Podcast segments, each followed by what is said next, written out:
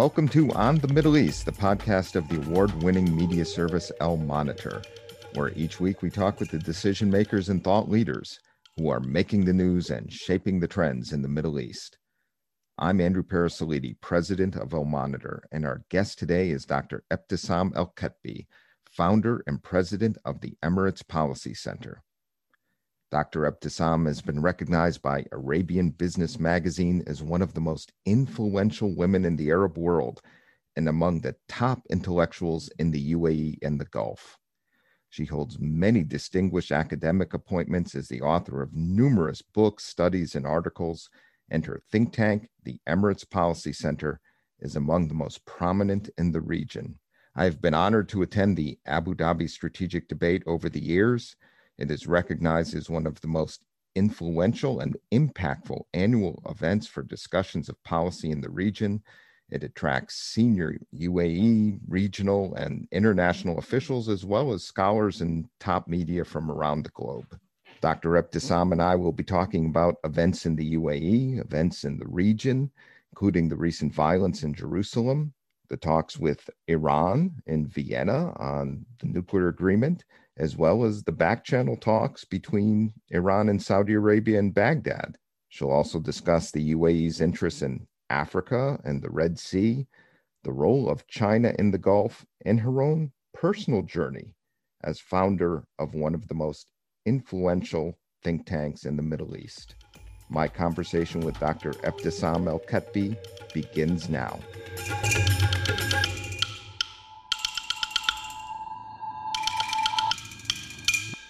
Dr. Ebtissam, Ramadan Mubarak, and welcome to On the Middle East.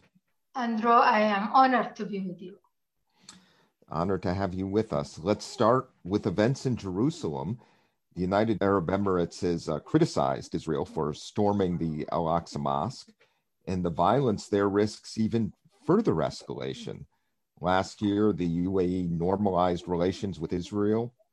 Does the recent violence in Jerusalem and throughout the territories make the UAE's position more complicated with regard to normalization? The shifts in the American perspective of the Middle East have pushed UAE and other Arab countries to recognize Israel and establish official ties with Tel Aviv. The strategic implications of the uh, Emirati-Israeli peace treaty, which is a, a regional game changer, with the strategic dimension that might reshape the Middle East and relation between its people. Now, coming to your question, uh, creating an atmosphere of peace and cooperation in the, in the Middle East, tendencies of moderation and stability would contribute to bringing about shift within Israeli public opinion by realizing their country would win from peace with Arabs and Palestinians more than it would lose. For it is in the best interest of Tel Aviv and Israeli to offer more concessions on the most controversial issues with the Palestinian, such as the recent events in Jerusalem. So such environment would in return serve as, as a new leverage to serve the Palestinian cause, then it might help reconsider the narrative of conflict and enhance the culture of tolerance and justice in the region. All of this, however, does not mean that the decision to freeze annexation, which, which it was precondition for normalization between UAE and Israel, does not face real challenges related to rivalries about the formation of the Israeli government. We always say it takes two to dance the tango. It takes also from the Israeli their way, okay, to reach a concession with the Palestinian. It also needs from the Palestinian side, their leadership, okay, to take also a courageous step to go and, and jump to the table and innovative solution to their problem with the Israeli. So all this happening now, of course, it's poison the atmosphere to create stability and prosperity in the region. I think bringing the relation and instead of only keep it on the official level, bringing it people to people, this is will enhance more uh, the, that normalization and will make also the Israeli look to the, the, the fruits of that normalization and also the, the, the Arabs. And there are also many other is taking its part through UAE between the youth, between on, the cultural level, on the art, artificial intelligence level, all these cyber security level, all these uh, academic level as well, all these things uh, place, hoping that that this can change the narrative on both sides and the stereotype of the of the image from both sides, Israeli towards Arab and Arab toward Israeli, creating because if it's stop on the official side, which happened with Jordan and Egypt, this is will, will stay as it is a cold peace. If you take it to the uh, second level, which I am saying people to people, this is make it warm peace. And myth, like this, which help more of there is challenges or kind of differences on the official uh, level. The parties to the JCPOA keep meeting in Vienna, including indirect negotiations there between the US and Iran. And there have been talks in Baghdad between Iranian and Saudi officials. What are the UAE's expectations and hopes in dealing with Iran given all of these negotiations that are taking place? And how does the UAE see the prospects for regional security with Iran? Well, we'll start with the nuclear deal. Look, it is important to reach a, a new arrangement that, that can all the flaws in the 2015 Iran nuclear deal. Uh, and this is a demand repeatedly echoed by GCC and UAE. UAE and GCC are not against the return to the nuclear deal with, with Iran. Uh, on the contrary, this should be seen as a part of the new US holistic approach towards the Middle East that rests on de-escalation of tension with the, with the US decreasing its military uh, footprint uh, uh, in the region. Now, uh, if I if I will move to the how we we perceive that, I would say there is no doubt that outside Iran, UAE and, and, and other Gulf countries suffer most from the ongoing uh, stalemate. Uh, Iran's closest neighbor are seen as a threat for its expansionist projects, where it can create leverage with which to pressure the international community, and especially Washington. So, hence, the, the Arab Gulf states watch the, the attempts to settle the Iranian issue with great concern. They fear that they may be doomed to repeat the same experience of nuclear deal 2015 as international parties continue to ignore their interests whilst in, in effect permitting to normalize them. So the concern among the GCC and UAE, uh, one of them, are uh, uh, evident in their calls for representation in negotiation with Iran. Whilst Iran refusal to countenance GCC participation in any talk with the international community shows an ongoing desire by Tehran to marginalize them. So the Arab also fear that Washington abandoned outsourcing to regional partners may undermine essential engagement with Iran by um, restricting any cooperation to bilateral basis or at best purely regional negotiation without international supervision or auspices. Now, uh, I would say uh, UAE is looking for ways to coexist peacefully with Iran while also demanding that Tehran modify the aspects of its policy and behavior. I think we, we, we need, when, I'm, when I say a holistic uh, approach here. I mean that we need, uh, Andrew, we need also two tracks. That one, the track which is taking its place in Vienna with the nuclear, uh, Iran nuclear uh, capability, we need another track, which is, I call it a regional solution, okay? And innovative initiative needs to be devised by Gulf states within the support. Uh, okay, here you cannot neglect Israel and the international community, I mean here US, UN, and the major power uh, to resolve issues, which I mean namely Tehran's regional projects and ballistic missiles program that are for great importance to both the region and international community. Here, allowing major, this initiative should allow major world powers and bodies to supervise negotiation in order to ensure implementation of the outcomes. Uh, it is important that the international community concedes an important role to the GCC in order to ensure outcomes that serves not only Arab interests, but also Israeli and global interests, which Iran always refuse and want to take only regional, refuse any international and regional uh, dialogue.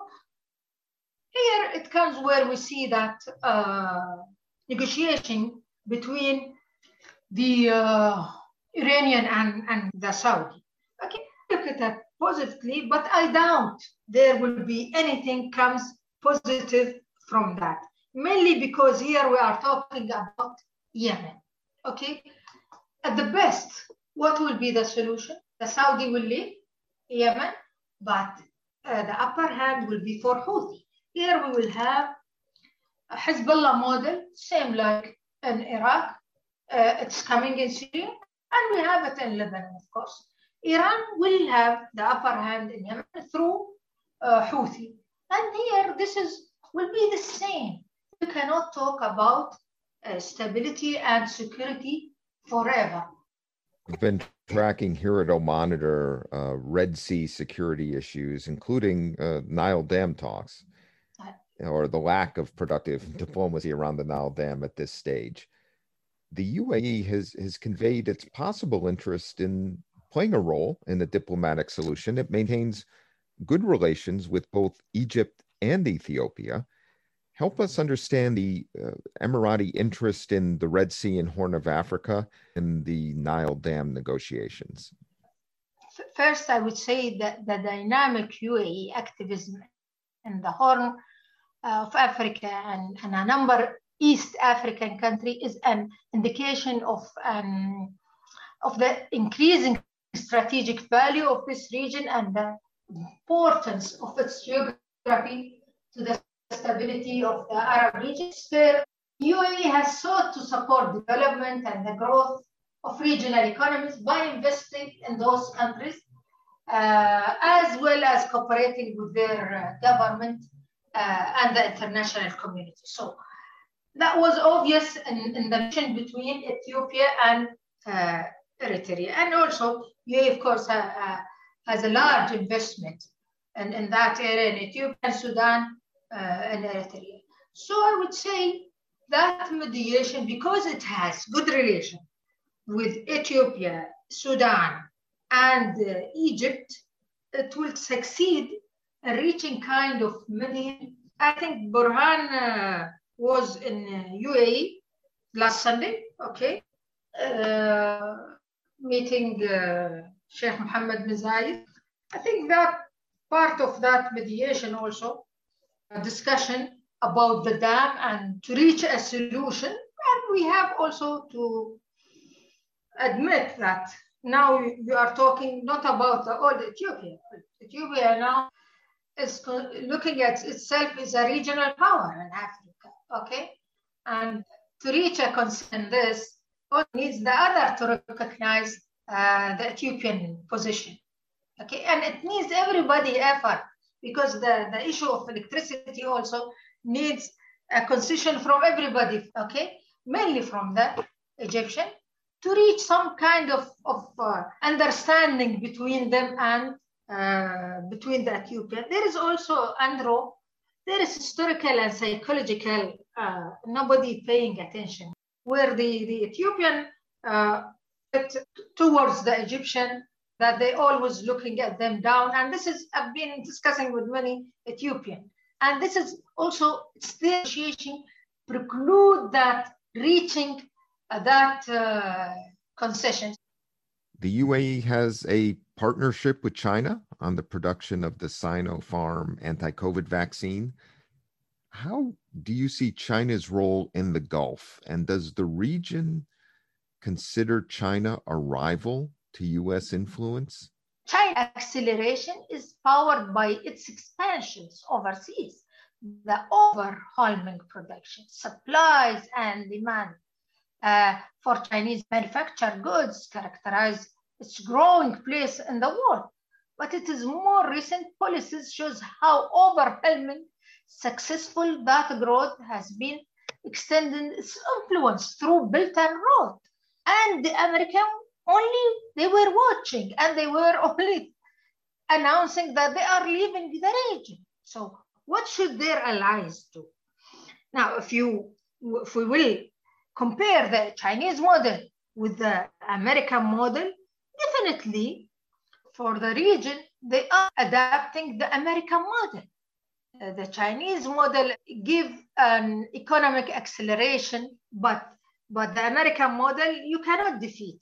And if you are leaving, I'm talking about the American, and you will say, okay, don't deal with the, I would think that especially their allies in the region, the Gulf uh, countries, they choose to have a partnership with China and political partnership with the American. But if the American are leaving the region, they leave them without any option. That's part of the Abraham Accord.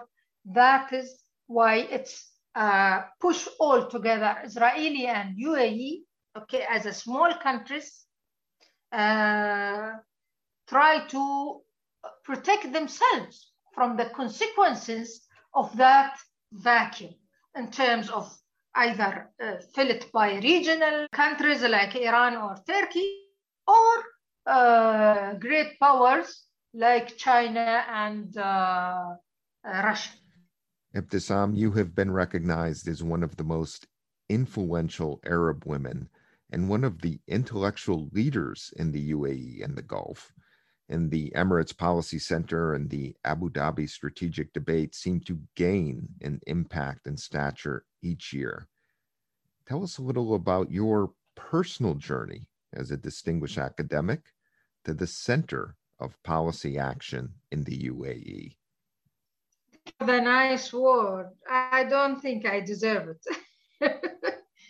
But it is a long journey since I was teaching at UA University as a researcher, spared many conferences, always the dream in my mind how to create a real think tank studying all the models in the region. I always saying we have many tanks and we have no think tanks. It wasn't an easy journey establishing that. When I create my model, I was something strange in this environment. Being a woman, also, it wasn't an easy job because also creating do think tank, which I call my uh, my center, a do think tank.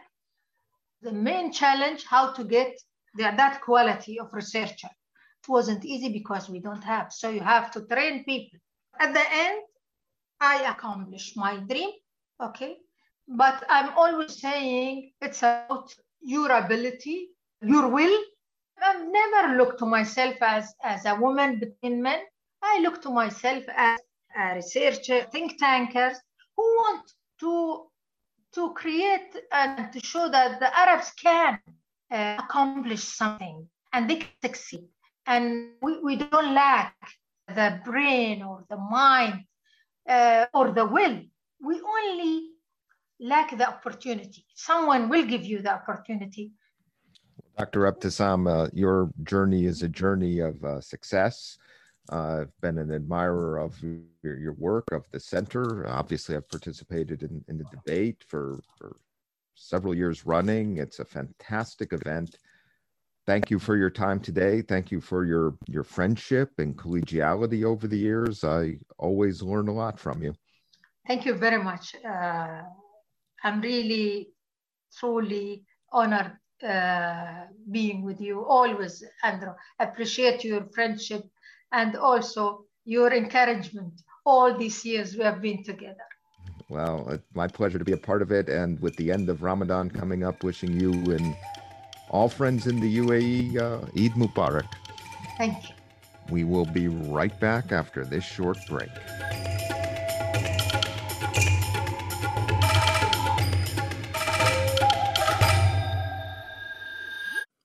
I'm Ben Caspit, Al Monitor veteran columnist reporting from Israel, one of the world's major news and action suppliers of all times, comparing to its tiny size. I've been covering and analyzing the political, diplomatic, and military arenas in Israel for over 34 years. My best selling biography, The Netanyahu Years, was out two years ago.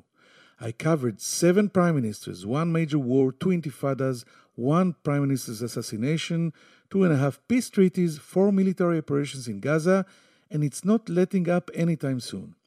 I'm glad to invite you to On Israel, our brand new podcast, where we will discuss major events in Israel and its surroundings, talk to decision makers, leaders, and analysts, and try to understand the chaos that comes with the territory of Israel and the Middle East. You will never have a dull moment with us. See you soon here on Israel Al Monitor.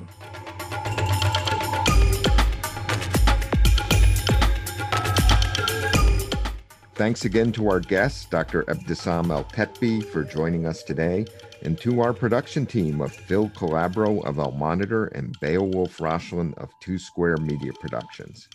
And thanks to all of you for listening. We will return next week, and in the meantime, please sign up for this and our other Al Monitor podcast on Israel at your favorite podcast platform.